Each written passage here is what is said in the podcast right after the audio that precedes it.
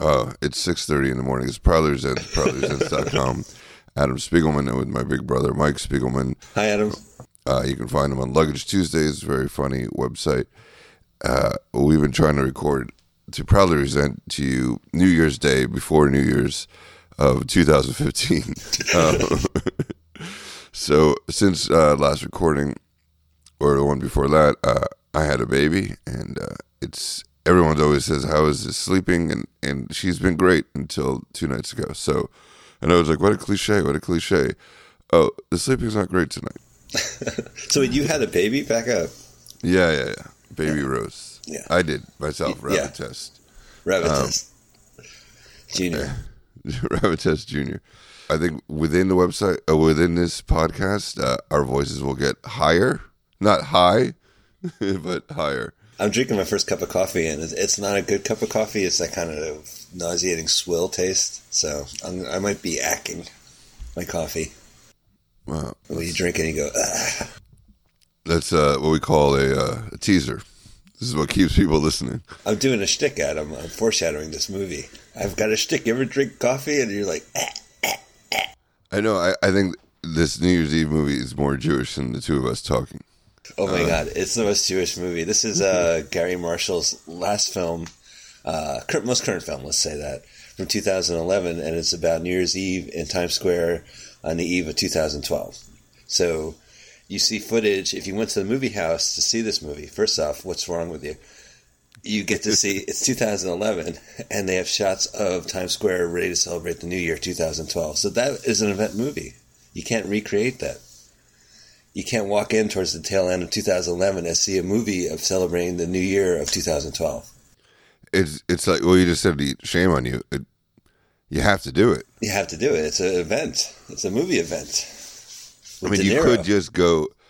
Like, I'm not going to spend fifty or hundred dollars or two hundred dollars on New Year's. Right. I'm going to spend seven fifty or twelve, and and go see the movie of it. Like, Mm-hmm. why? You know what I'm saying? You're saving yourself like 70, 80 bucks right there. You could spend Parking. 80 bucks a piece to see a comedy show on New Year's Eve with the off chance that you might see Jim Belushi in the background. Or you could just watch this movie and Jim Belushi shows up as a super. You're all set.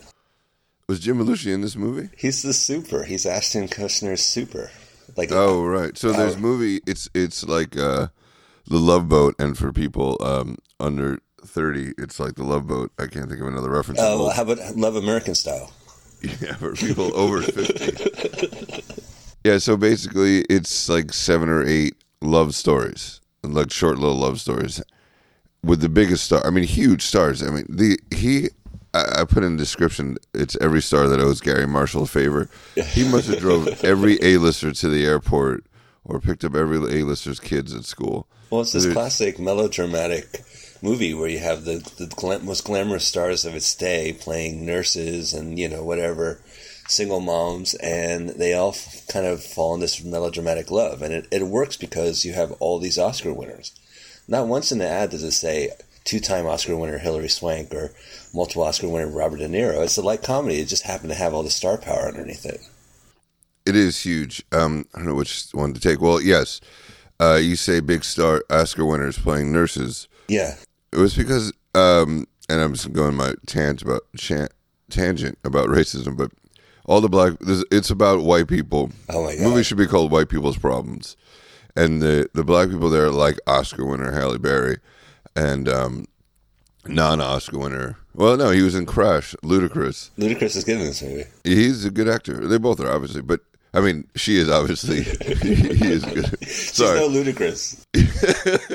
Miss Berry, you are no Ludacris. No Ludacris. Uh, they're just here to serve the story or serve the, the white people. Ludacris comes in, he's a cop or he's a high-ranking officer, but he's there really just to help Hilary Swank get through this hard day. Hilary Swank's kind of the heart and soul. Ed. Can I, can I just say she kind of glues the movie together? She gives a speech before Ryan Seacrest gives a speech. She gives an actual speech on TV in the mid, like hour one into the movie. She gives a speech and all the characters watch, and then you discover that she has a lot more bonds with the people. I won't give it away, but uh, She's the murderer. Sorry, Spo- I'm sorry. Spoiler alert. she kills Tom Bosley in the first reel. What? Yes, that would be a great movie. This, uh, I don't know what you'd call it because there was a list of like the worst Christmas movies, but they just listed um, horror Christmas horror films like Deadly Silent Night, Deadly Night. Yeah. But I wonder if you can do like a, a New Year's Eve. There was. There was film. New Year's Evil, Uh, which uh, TCM just recently reshowed. It's about a, a killer who'll kill everybody on the hour. Will kill a sexy model every hour for each New Year's. what do you mean? Is it once a year? Is it a very slow serial no, killer? No, he's an East Coast serial killer, right? And at midnight on Eastern Standard Time, he kills some a model, and then he waits an hour for uh, Central Time, Mountain Time, the the fly betweens, and then he kills somebody at one a.m., which is a part of the country's midnight, and then two hours after that, uh, later from their initial kill, he kills again for Mountain Central Time. And then finally, for PST, he kills his third. And I, I don't know if he accepts Hawaii. I mean, he would have to kill six people. but yeah, usually you have to ask the voices in his head. I have to agree with that. Holiday movies are typically horror movies. They're ground, you know, they're uh, you say the the name of the holiday threatening New Year's Eve, and this is like different. It's- it's- Day. This is like they're gonna kiss instead. You know, like uh, it's a romance, not a horror. Don't go in that room. the handsome man, he's gonna kiss you. So I noticed that they keep introducing characters until 19 minutes into the movie, where De Niro is probably the last main character they they introduce, who's terrible. in this biggest star. Yeah, terrible. He's literally. I don't want to say he's literally phoning it, but he's lying it in because he's lying down on a bed. He's terminally ill, and by the way, great job on the makeup because he really does look terminal. And all he does is just sit there. He's not wearing makeup. He's not wearing makeup. He, uh, they shot it at his house. It's really sad. They had the equipment set They could have. I mean, honestly, you're right. They could have put up two flats in a corner, you know, together to make a little corner. I'm, I'm using my hands so people at home can understand. I see it. about. Yeah. Okay. and, uh, yeah, and he's lying in a bed, and they could have just faked all his parts and down in his day room or something. Well, they have to have this thing where it's a circle of life. You know he's going to pass away at the end, and you know that there's another subplot. Oh my God, uh, that fedora that guy was wearing. What was up with that hat? That hat should have had its own movie. There's a subplot where like two white couples. They're all white. The the extras that that walk by with the New Year's Eve stuff. They're all white. It's Yeah, amazing. this movie. no, they they shot in Friends, New York. Yeah, Friends New York. So there's uh, Seth Meyers, which thank God this is probably the last acting movie he'll ever do in his entire life. Uh, He'll play Seth Meyers from for now on, but he's a terrible actor. I I always have to say that. But him and his wife uh, want to have the newborn baby, and they get money from the city if they're closest to New Year's, and they're competing with this guy who's wearing this terrible fedora hat. I don't really remember much. It looks like the the the host and his band leader competing. that is funny. Yeah, he, he's got the hat, and he's he's married to um, uh, the woman from uh, American Horror Story. But it's like the more famous couple, um, Jessica Biel and uh, Seth Meyers, the Seth actor. Meyers versus a very good-looking Australian guy in a fedora. And usually it's the fat guy who wears the fedora. So that's interesting that they went with uh, handsome man in fedora. Well, that fedora lasted a long way in the movie. It was if he's working class Adam. He has two other kids, and they both work. The kids, I don't know if they work, but at one point he's holding his daughter, and the daughter is wearing the fedora hat, and she's giving like a hate look at uh, Seth Meyers. And then Seth Meyers realized that couple should win the money. and we're rich white people. They're just regular white people. are regular white people, and there's no one else in the hospital in New York City who's about to have a baby. Just those two white people. And you know what? Maybe you had to wear the hat so you knew that um, that because there's so many white people. Like it does get confusing a- after a time. yeah, you're like, oh, you know, you know, the guy with the hat. Oh, done. Just say he's white. Just say he's the white guy. All right. You don't have to say he's the guy with the hat. Oh, there was a local news thing um, in one of these towns outside of L.A., like a, a rich town. It, it- I mean, obviously, it was terrible. This couple was murdered, and they and they said, uh, Great yeah, there was a yeah, great. I know. Merry Christmas. And they they they were saying there's a news reporter said there was a suspicious, suspicious man walking around. So they're interviewing people who uh, live in the town, and they're like.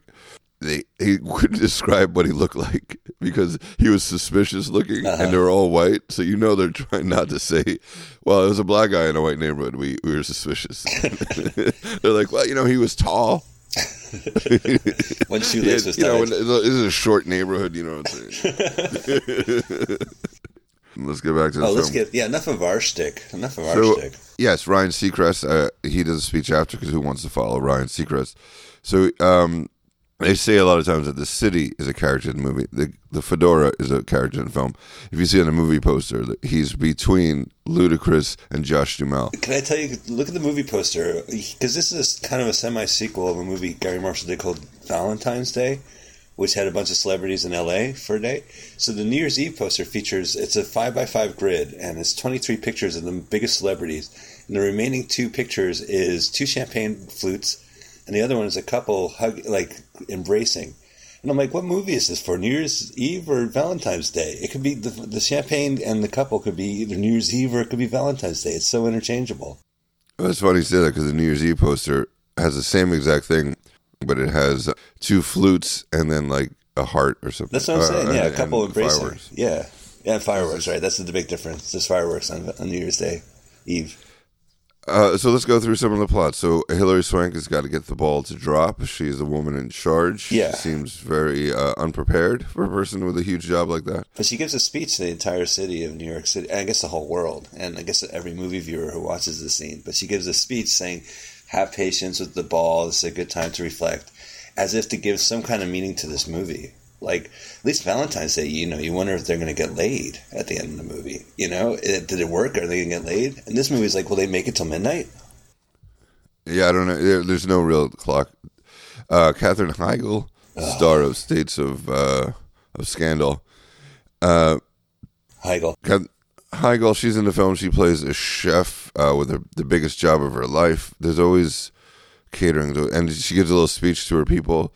Uh, hey, if you guys want to start your uh, sauces now, it'd be great. Yeah, well, when are we going to start? January 3rd? Come on, guys. The party's tonight. Chop, chop, chop. She's the nicest chef ever. Chefs are Oh, assholes. yeah, they're total assholes, but she's actually very nice. Yeah, if you're a chef and you're listening to this and you're you're probably yelling at your phone right now because you're an asshole. All chefs are assholes. It's just Can we? Can you mention that you did work in New York City at Rockefeller Center during the whole bullshit of like you were a waiter at Rockefeller Center, right? At one point in your life. you can't mention it. Yes, I worked in two restaurants in Rockefeller Center. I worked in uh, the Rainbow Room. Thank you very much, and uh, I did weddings there. And then I also worked down in the ice skating rink in the summer. Oh my god! there, it became uh, it was hard to, it was really hard to serve on skates. No it was they made it into a restaurant. They took out the ice. That was fun. That was i made a lot of money in both places. Now, is it anything like the tourist-friendly views you see in this movie? Like, oh it's amazing. yeah, you're like oh i'm a waiter. I could do you know, first you make a lot of money at rockefeller plaza. And then uh, the view from yeah it was it was ridiculous it was it was amazing and then downstairs you just uh, screwed around there was a time uh, they said in a meeting i swear they said if somebody wants something you just get it for them and we'll figure it out in the kitchen So this family was there, and usually they just order a beer and a bud because they can't speak English. And um, my job is to talk them up from a bud to something more expensive.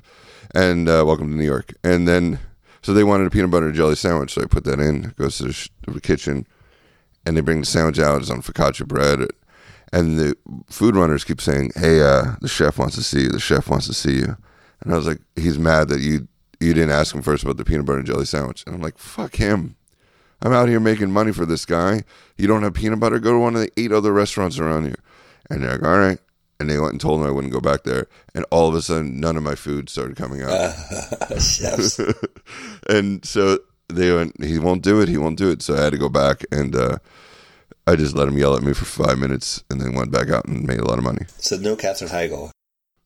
He was no Katherine Heigl. Uh, unless she has terrible breath, he is no Katherine Heigl. So that's an interesting subplot because this whole movie is is basically star fucking, you know, and as close as you can get these these hiding reality versions of ordinary people played by celebrities. And Katherine Heigl is in love with a real celebrity. Like this is the closest star we'll get to in this movie. It's Jon Bon Jovi playing Jon Bon Jovi. Uh, he uh, he's like the ultimate star. So it's not just watching our celebrities play us. We get to watch a celebrity play a celebrity, and I, I thought that was tipping the scales a bit for this movie. In, in what way? Well, because this is kind of a way to look at ordinary lives glamorously, and here he is. He's the most glamour of the glamorous. It's like looking at a star, literally a rock star. So I, I just felt like he was not an ordinary person. He was a celebrity playing a celebrity. Yeah, I mean, he you know he's a limited actor. He's a good actor, but pretty limited. So uh, that was fine. And he was going to sing. Lea Michele from um, Glee played a singer. Oh my god, that's a great scene. That's um, the ultimate sitcom scene on a big screen. Is that her and Ashton uh, get stuck in an elevator? Right. It's like a bottle episode, but this is a nice New York loft. So the elevator has windows, this uh, lighting, natural lighting. natural lighting, and they're actually putting Christmas decor- New Year's Eve decorations up. And then, uh, but it's it's not like those evil lofts that that take the uh, apartments away from old ladies. When they actually get out of the elevator, it's filled with the other residents. It's not just tech heads; it's also old ladies that have their apartment after all these years. I thought that was fun. Yeah, it wasn't like it was a rent control. It was a mixture of rent controlled tenants, but in a loft that used to be, you know, like a factory loft. Yeah. So now these old these old people are living in old factories, I guess. Yeah. Maybe they were going to work. Maybe you you were thinking too highly of everybody, and they were just uh, slave labor. They were 80 years old and they still had to go in and make scarves, Yeah, and because the elevator broke, they lost an hour right there. And they took that out of their paycheck. Yeah. Yeah, Oh, well, I didn't know that was going yeah. I told you Ashton's a jerk. He does Right, nothing so- in this movie. Absolutely nothing. Well, and, and again, they could have built the elevator in his apartment, in his house, one of his houses. Yeah. you know, and then um, and then use his ex-wives as the uh, old lady extras. Listen, um, wow, I So- guess you didn't hit that one. Yes, My favorite scene in this movie is if you're at home and you get the tweet me. Yes, Mike. Uh, John Lithgow is the boss of Michelle Pfeiffer, and they work at a record company that's so important. They actually have on the outside, the exterior shot, the name of the record company on the building in New York City. So it's Blah Blah Records. This is 2011. Blah Blah Records Inc. So a company with the word records in it has their own building, and she goes up to her boss and said, "Hey, how about a holiday bonus?" And being 2011, he does this shtick where he pulls out his checkbook. He's like, "Let me get my checkbook out." Like it's 1964 or something. Like they're doing the the paycheck bit. What's the matter? Did I misspell your name? You know, like he's doing stick over a check. It's 2011. Use your phone or something to give the money. I mean, use Bitcoin. I don't get it. Like it's so the jokes are so corny in this movie. It's how can this be 2011 when all the jokes are out of 1974 television? That scene was shot in 1974. It was shot in 1982. The the the uh, album covers that he has on the wall are all like new wave 80s albums, you know. Right, right. So I thought that was really uh, weird that they're doing shtick over a paycheck. It, it, that was a weird thing. And then Michelle Pfeiffer, who's uh, you know incredibly beautiful, and they just mattered. You can barely see her face. You know, they're trying to ugly her up. They give her dark hair. No, but they they cover her face, and she squints a lot. So you, I thought it was Renee Zellweger for a while. Yeah, you thought it was yeah. Does he smile? And they're like, yeah. She uh, she was acting. Michelle Pfeiffer was playing a character. She was one of the few people in that movie who was actually trying to play a character.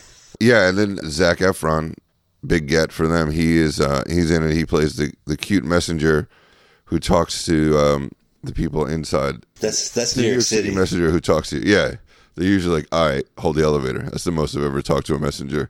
and uh, get the fuck out of my way, or or blowing a whistle. I think I've talked to more whistles from uh, messengers than. Uh, Here's me talking to a bike messenger. Did you eat my Captain Crunch? You son of a bitch. well, they go in the kitchen, they just eat the crunch. They eat my crunch. I'm still bitter about that. But yeah, Yeah. there's a lot of New York characters types. There's the the young um, bike messenger, but there's the construction workers. There's the teenagers who say, "Are you all right, lady?" Remember, like she trips, and this like 14 year old from 2011. Are you all right, lady? There's male nurses, of course. There's wisecracking teamsters.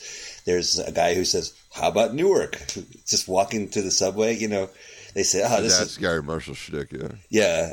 But that was realistic. She almost gets hit by a car, and unrealistically, she flies to the air. She's it's really not that close. She flies to the air backwards uh, into a pile of garbage. Which is in every corner of New York City during the winter time. Is these bags of garbage every Not street corner. Giuliani, and um, Bloomberg Yes. shows up. right, right. So she falls down, and someone says, "Are you all right, lady?" And she keeps walking, not stopping. And a guy goes to help her, and she's like, "I don't need your help." He's like, "All right, screw you, lady." That was that was, that was very New York. That was very real. Oh, what's up with uh, Matthew Broderick's voice? Uh, do you know anything about that? There's- they uh, they dubbed it over. He has a very raspy voice. Like I've noticed that in the last 15 years, the stuff he's done. I don't know why. He's a great actor. I, I'm not saying he's a terrible actor. I'm just saying he Who's has the terrible actor? in this movie? Oh, you know what? Let's talk about uh, Russell Peters. uh, And I'm going to say something nice. He's a great comic, obviously, very nice person. Uh, I've had the pleasure of working with him on a couple occasions, but um, he uh, he's doing his stereotypical Indian accent, and he should be fucking knocked down for that. Uh, that was all just like types. I mean, it was uh, Sophia Var- Vergara. Well, Vergara. she what is she doing? Colombian accent? Just look, he doesn't have an Indian accent at all. He's from Canada. She's from Colombia. She's from Miami. he's from Canada. he is. He's Canadian. You couldn't tell from that movie. No, Yeah. he's from stereotypical land. Yeah. Oh my god, that's so funny. And then why why get Russell Peters? Why get a real Indian person? Why don't you get you know Hank Azaria if you're gonna stereotype it up? Can I? All right. So I have some other notes. There's one of my favorite scenes are the New York City buses with the Seinfeld rerun ads. Well, that's real too. totally in New New York York. When we were growing up, it was the honeymooners. Like a New Yorker loved the honeymooners, Oh, but the- now it's Seinfeld. Yeah. Uh, Lisa, speaking of TV, Yeardley Smith, the voice of Lisa Simpson, who was a staple in 80s movies, actually shows up in this film, which is like the last time I've seen her play a person in, in a movie. So I was excited about that. Was she in this movie? Do you remember that scene where like Josh Duhamel is sleeping with children? He's in an RV. Like he's supposed Hold to. on, hold on. In this day and age, it does not mean get your mind out of the gutter. He, He- was sleeping on a, uh, a RV. he gets a ride from an RV. He's going to meet a mystery woman in New York City on New Year's Eve, and uh, he gets a ride from a fa- typical family. And uh, the kid's playing a DSi, which in 2011, anyway. It, but he gets a ride to New York City from a family, and the family is so ench- enchanted by him, it winds up all the boys fall asleep on him. They all sleep together in like a little sleep pile. It's it was a little weird. Yeah, it's the only people I know. Who, they yeah, they drove an RV to New York, and they spent the rest of the year looking for parking. Let's park on New Year's Eve in Times Square. Yeah, that was funny. Like he says, "I'll I'll pay for your the gas if you drive in a city." And the guy's like, "Okay," and he pulls up in an RV. You're like, ah. Uh, and that was with uh, Larry Miller playing the uh, tow truck guy who Yeah, says. You're SOL. I don't say that word S, but you're SOL. And then during something, the, something out of luck. Yeah, something out of luck. So then during the fake, uh, uh, uh, during the credits, they show bloopers. Uh-huh. They say shit like three or four times during the bloopers, but in the script they make they go out of the way to make sure nobody says. They'll say like, "What the s," you know, like what the fark? "What the They- fuck."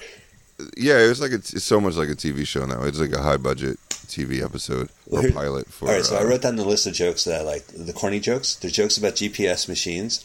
Can you get me a coffee? Angry Bird stuck in an elevator. This is not Girls Gone Wild. Ever been to Newark?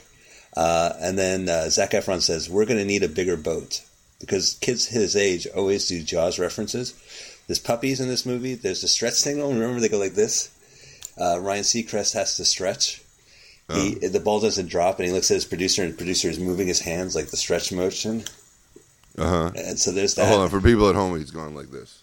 yeah, if people at home, I'm going like this. Uh, you're gonna tap this is one of the lines. Oh, the drunk barflies that always like get in your personal space. Uh, and then oh, there's an the kids are going to an after party at him at the Hard Rock Cafe. Would you let your daughter go to an after party in New York City on New Year's Eve, and she's what? She's fifteen or fourteen? She's 15, and Sarah Jessica Parker is a, a hovered mom who's hovering over her, and she wants to go to Times Square when she's 15. I wouldn't let allow uh, 15. way. No, but then the, the joke is that she's waiting for her boyfriend. She's actually the mystery girl that Josh Duhamel. Ah, spoiler. So Josh Mel's waiting for her, and they they do a smart thing where he you think it's Hilary Swank, and they run past each other, um, and then you're like you think it's Halle Berry, but it's not Halle Berry, and then uh, she rides up with two hor- uh, uh, two horses ride up on a uh, yeah, keep going. Ed. a horse is driving a horse George carriage. Uh, and what's the inside the carriage? Ed? Oh, Sarah Jessica Parker, Yeah, that's a first. and he says, "Do you remember what he says to her?" He says, "Why the long face?" But um, I thought that was kind of rude. Are you my dream girl? Nay. what? Then a horse came out of a carriage? It's only in Hollywood. he says, "Wow, you rented a carriage. How much did that cost?" And she said,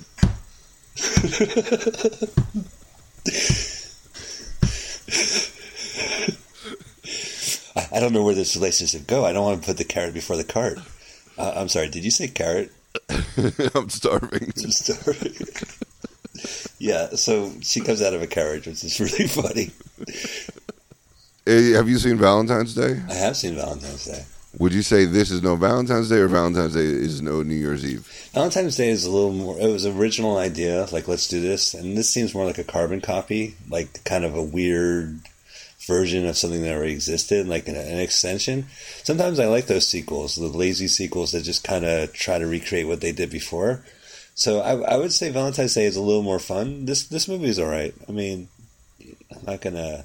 This movie seems like if Garry Marshall, it seems like a series finale. Like if Garry Marshall decides to get out of movies, this is a good movie to end on. Yeah, and not by choice. Well, he- he'll make another movie. I don't. I don't doubt it. Uh, yeah, oh, you, who's your favorite scene? You keep talking about uh, with his sister. Oh yeah, oh yeah, Adam. Thanks so much. So I actually wrote this down. There's a New Year's Eve party, and Penny Marshall has to be playing herself because she's dressed in her traditional uh, garb. You know, the round glasses and the schmatas. I don't know, like She's dressed like Whoopi Goldberg. she's dressed like Whoopi Goldberg, right? So uh, she says, uh, "You're an actress, right?" The waitress says, "Yeah, I play a nurse, a teacher."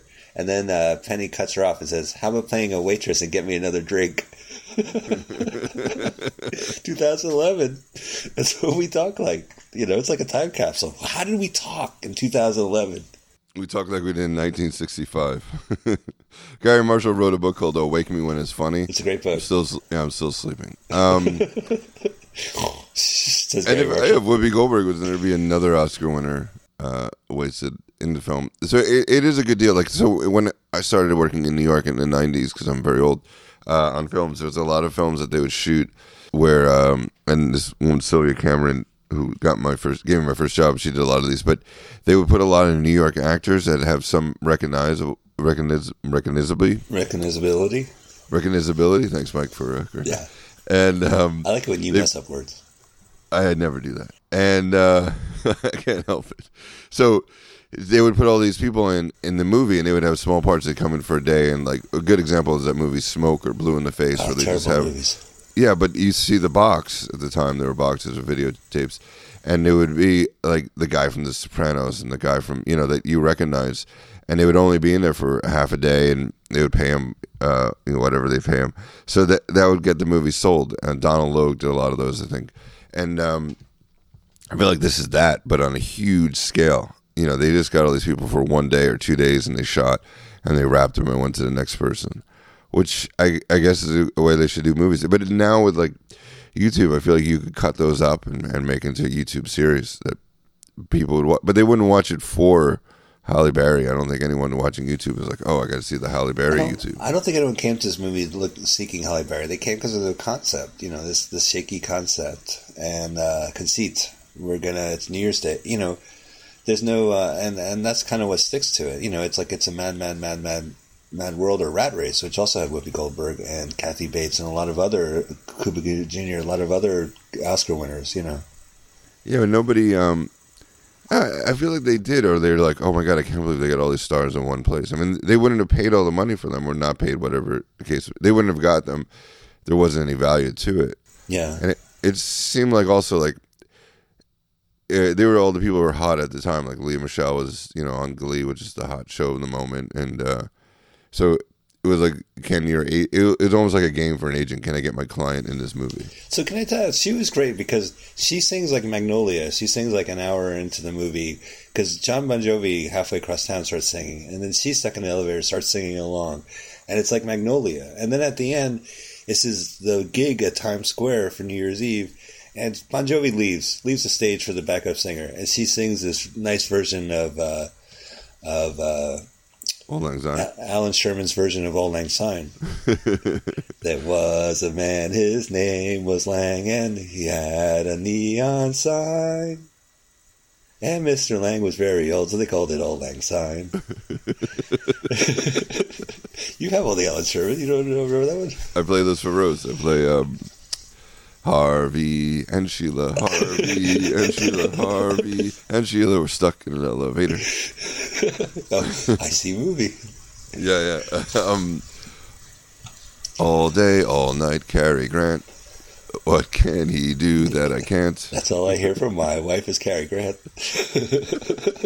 On top of all smoky, all covered with hair. Of course, I'm referring to Smokey the Bear. oh great. man, that's Uh, Allan Sherman. Allan Sherman. This movie kind of inspires you to listen to Allan Sherman.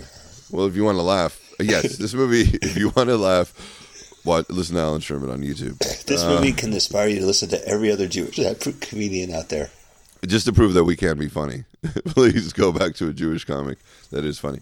No, yeah, Garry Marshall plays himself in the film, like Hitchcock. He does. He, Yeah, he, he well, he plays a guy selling hats, and the great thing about New York is uh, the overprotective Sarah Jessica Parker uh, goes and talks to the hat guy and tells him his life story about uh, her daughter, the seasonal hat guy, you know, who sells hats for Yeah. Year's. I don't know if the microphone's picking up, but the cat is meowing. She wants me to play with her with a new toy. Since the baby, they become really affectionate. Oh, I, I have a I have a note I forgot to, to to mention. Shit. Oh yeah, it's a bad movie trick when you film a parade. When you film a parade and use it in your movie, you notice like there's shots of actual New Year's Eve halfway during this movie. Right. It might have been from 2010. There's a scene where apparently there's a tradition, a gross tradition, where you're supposed to kiss a stranger in Times Square on New Year's Eve, and they keep ta- stressing that point because they have nothing else to talk about New Year's Eve, and they- actually show an actual footage of this woman kissing a military guy and then looking into the camera. Ah, busted. Yeah, but it's like, why'd you have a scene where some extras are looking into the camera? I mean, it's it reminds me of Rat Pfink a, a Boo Boo. You ever see that movie? It's Batman and Robin, Rat Pfink and Boo Boo, but they misspelled the, the title credits, so he kept it. It's this terrible movie, but at one point they have a hero's welcome. They went to an actual parade and shot around it. They had the characters dressed up as Rat Pfink and Boo Boo, and like Batman and Robin, and uh, were pretending that they were getting the parade. And this is what this movie reminds me of. They just said, "Shit, shoot around New Year's Eve. We need it for a movie. We'll make a movie around this footage." Uh, in Rat Pfink a Boo Boo, they they would do close ups of Rat Pfink a Boo Boo from below of them waving and walking, and then they would do shots of people in the parade waving at a camera, not knowing that. not knowing that's for Rat Pfink and Boo Boo. Yeah, so they cut back and forth. It was a lot of that going on, and then there was a lot of cops kissing people. Did you see that online? Yeah, Um, uh, will there be a third movie? Will there be, um, you know, the joke is Arbor Day or uh, it could. I mean, he could what, what, this. what holiday would you use? I would do. Um, I would make this a TV series and call it Shabbat. And every Saturday or Friday night, uh, it would be about a different couple going to services, and I would have that fifty-two. I, I would show it uh, sunrise on Saturday. So, yes. yeah, No, no, sundown on Saturday. sundown on Saturday. So once the sun Otherwise, you sets, lose all your audience. Yeah. Yeah, so then you can finally turn on the TV and you can watch a show about people who just went to, to services. If you show it during uh, Sabbath, and no one could watch it except for the people with their next door neighbor who happened to come next come by and turn on the TV. oh, you went to uh, Brandeis, which is a Jewish I college, and yeah. I went to visit you, and we're in the uh, graduate student dorms, which are apartments, and I look out the window, and you just see all these people walking. I just saw two apartments, but that's more than one. Um, a guy walk in and turn on their lights, and everyone like, "Oh, what's going on? Why did you come in and turn on our lights?" Well, thank you. I, I really would not want you to do that. Yeah, don't turn on the TV while you're at it. Yeah, whatever you do, don't turn on the TV. There's a roast in the oven. It would be terrible if you put it at 350 and came back in an hour and turned it off. Could you add a little salt and pepper to it? Thanks. Yes. so this movie features 23 celebrities and 46 celebrity stand-ins. what? No, I just. I'm sorry, I didn't mean to change the subject. I'm looking. I, I wrote. I sat here and just wrote notes, but it was just writing all the jokes that they said, basically. What was some of the um, Garry Marshall? Did he have any jokes? He didn't say New York. That Well, was somebody else. One of my favorite is like the the pregnant ladies, and I I can wrap on this out is that they're doing tricks to induce labor. So she's eating anchovies again. Like talk about shtick. You're doing no anchovies. Enough with the anchovy. Like anchovy jokes. And then they said, well, you can you can uh, get labor by eating yams. She says, I'm crammed with yams. That was Kathleen Finney, right? Yeah, I guess there's a lot of like a lot of celebrities that just pop up. No, I was trying to do a joke about the uh, Oh, performance artists that used to put yams. oh, Karen Finley, the late Karen Finley. Yeah, yeah, yeah. Sorry, Ed. No, sorry that I can't think of a reference. You're Um, referencing New York City's art scene in the 80s, and I don't appreciate that. This is always about Times Square. this is always about the Smurf showing up to the M&M store or whatever these movies are about. It's always these friendly tourists, you know. Yeah, and the fact that they in New Yorkers wouldn't be caught dead in Times Square. It's all tourists. But it's weird that you can't even move around. I mean, think about the thousands and thousands of people that are in time in that small area. So the little girl, the, the teenage girl, goes up to this teenage boy who's dressed like a longshoreman with his wool cap and and attitude. Like you just can't run up to a gate and go, "Hey, have you seen these guys? Yeah, they're on the other side." Yeah, yeah. I'll be there in two seconds. Yeah, I couldn't believe she got over there. I would have been like, well, I'm never getting there. There's a million people between us. Um, I have a New York in Times Square uh, New Year's Eve story. So a friend of mine uh, Jimmy Fats or Fat Jimmy. He would rent a hotel room like on 34th Street and uh, Fifth or Sixth, near kind of near the tunnel, and it was uh, it was close enough to 42nd Street where you can walk over there, but far enough that we can get a hotel for a decent price and not be swamped. And I brought a girl there, and I, I don't know why I was dating her, but I was so nervous about kissing her the whole time. We dated. We went on like a 100 dates, and it just seemed like I, I just couldn't pull the trigger. So we're outside the hotel. She's leaving early, and there's all these hookers in front of the hotel. You know, it's a really good neighborhood, and it's near the tunnel. And uh, we're talking, and I'm being nervous, and uh, I'm hemming and hawing, and one of the hookers says, uh, "Man, kiss her already! it's New Year's Eve, kiss her." Well, a lot of it was yeah, it was shot in New York though. It looks uh, it looks good. Michelle Pfeiffer, uh, she's gonna go around and do her bucket list before New Year's Eve. Right. So this bike messenger has access to Radio City Music Hall. Remember? Yeah, it was, and then he got people. Yeah, let her hook her up. That was a weird thing. So she wants to fly or do something, fly around the bur- boroughs, and so he gets her hooked up at Radio City Music Hall to fly around or something. And you just think of the, the not to be a, the total idiot, but the unions in New York are so crazy. There's no way. hey, uh, what the New Year's resolution bucket list union? I'm not in that. I'm not. I'm not hooking. Up. I'm not in the bucket list. Come on, Union Heart. Can't you warm up? It's New Year's Eve, and she's got a list. Oh, okay. Let's go ahead. We'll unlock the door. Come on, welcome to Radio City Music Hall, ma'am. Mike, Yes. would you recommend this movie to somebody? Yeah, I would absolutely. It's uh, it's breezy. It's amusing. It's it's stuck in a weird time warp. Uh, it's it could be dubbed in any language, and it could be aired in any medium. You know, it's a cla- So- it's a classic movie. Let me ask: If you saw this movie on a plane, would you walk out, watch it, or watch it on mute? I, every time you tell that joke, I half expect confetti to fall from the ceiling and be like, Adam's a thousand times he said he walked from a plane from a movie. Uh, I, I think it's gonna be a new way to rate films, though. I think. yeah, no, this I would watch the movie in an airplane. This is a classic airplane movie. This is exactly what I want from an airplane movie. You know, this is something I could watch with Molly in the room, my daughter in the room. It's not, it's not too scary or real lifey. Right. Yes, I think it is a perfectly named. In fact, they premiered it on Delta. That's a good one. That's a new one. It's a new Yeah. one, right? And it was delayed because of weather. Um, great. Yes. So, Mike, uh, new, uh, just a couple podcasts I've been listening to that I love. We haven't been on for a while, so because of the baby, and uh, I never want to be that podcast that took time off. But so between the, the baby and the job, I didn't have a lot of time, but now I do. I'll try to get go back up uh, next year every other week, and um, write us if you want to talk about any movies that you want us to talk about or interviews. We did an interview with Samurai Cop, which was pretty awesome. So check that out uh, at Proudly Resents or reach Adam at Mac.com. Mike, what podcasts do you recommend? While you're thinking about that, I will tell you. Started listening to the Ice T podcast, and it's fucking amazing.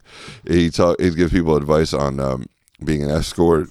He has it's it's it's hilarious. There's a lot of cursing though, so obviously you don't want your kids around, but uh, it's really great. And then Alias Smith and Leroy, it's uh, Owen Smith and Ali LeRoi interview a lot of big celebrities, and and they do this great, incredible interview with Todd Bridges, and where Todd Bridges just tells every crack story you'd want him to tell. And that was only part one, so part two is coming out. So there's more crack stories from Todd Bridges. So Alias Smith and Leroy. Mike, any shows you recommend? Yeah, uh, I would like to recommend just three off the bat. Um, there's a show called SF Barcast. Barcast is one word with a K, and it's uh, Andrew and uh, Jeff Cleary, and they go to different bars in San Francisco and they record a show, and uh, it's it's a really good show. I, I've been on it a few times. Uh, it's a lot of fun. I definitely recommend SF Barcast. Teardown Show is from my friend Dave Spark. He's a social media guy. It's him and a Seattle social media guy, and they talk social media stuff. It's very accessible, and it's actually a good listen. I would recommend recommend Teardown Show. And my friend Drew Harmon does a show called Chucklepedia, which basically they find a subject on Wikipedia and they basically just read the Wikipedia entry. But it's fun. It's good stuff. Uh, that sounds great. Yeah. I can't believe we're still awake. You have to get to work. I have to get drink a second cup of coffee. I haven't. I been, this is on one cup. Can I can I make a quick plug out? Plug it away. Uh, I am posting a show on New Year's Eve at the Layover Bar, um, second annual uh, five dollars seven thirty show, but it's probably over by now. I'm doing two shows for SF Sketchfest next month. Uh, I'm hosting a, a comedy show called Root City with Mike Spiegelman, and I'm doing sketch comedy with Colin Mahan. We're called The Great Difficulties, and that's happening next month. And that's all at SF Sketchfest. SF Sketchfest. That's great. Yeah, check out any of those shows. And um, your Twitter is at Spiegelmania Yeah. and at Luggage Tuesdays. If you uh, when I post uh, comedy stuff, you that's a, it'll it'll pop up on Twitter. But LuggageTuesdays.com is my humor site. And uh, if you're new to the podcast, go back. We have uh, over 150, almost 100. Listen to Lloyd Kaufman. That was one of my favorite interviews. The head of Troma. For example, let's say you want to crush a head like Toxic Avenger or the famous full head crushing scene. You take a cantaloupe, you uh, carve out the inside, then you load what we call loading the cam- cantaloupe. You put in. Uh, we used to put in uh, hamburger uh, mixed with cranberry sauce, but now because I'm a vegetarian, it's only cranberry and spaghetti and things that are not animal. Then you put a wig on the cantaloupe and paint a little happy face. Bingo! You. Uh, that's how we crushed the head. the head of Troma. I got a chance to interview him at Troma headquarters, which is now in Queens. It used to be on uh, right near Times Square, but now it's in an old like um, firehouse in, in Queens. And uh, it was really weird to go there because you know you never see Simpsons when he goes to visit Mad Magazine and he goes in and it's all the characters from Mad Magazine. Yeah. You ever see that? Yeah, yeah, yeah. He would go visit New York City. Yeah, and he walks in and it's like Alfred E. Neuman and uh, all these like people animated running around. That's kind of like what it was at Troma. There was these two foreign guys who were filming. They're big YouTube stars, and they were there reenacting scenes from uh, Troma films, but low budget. So they would take some of the props that were in this building and they'd go outside and they'd shoot it really quickly and low budget. It was very strange. And then uh, they have tons of DVDs and movies. They gave me a ton of like uh, Troma junk, and then props are all over the place. And uh, Lloyd's office is just the front room that he splits with his partner, who's never there, and uh, it was like everything you wanted to be. It was uh, it was really crazy. It's a really interesting interview, and he's uh, he's a really nice guy. And then we also did a live show. We did a tribute to Troma, where we had two stars from Return to Nuke 'Em High, uh, one of the stars from um, the original Nuke 'Em High, and Mike Williams from um, Blair Witch Project, just because he's the most famous guy I know. All right, thanks, Mike. My pleasure. Thanks for having another episode. All right, KY.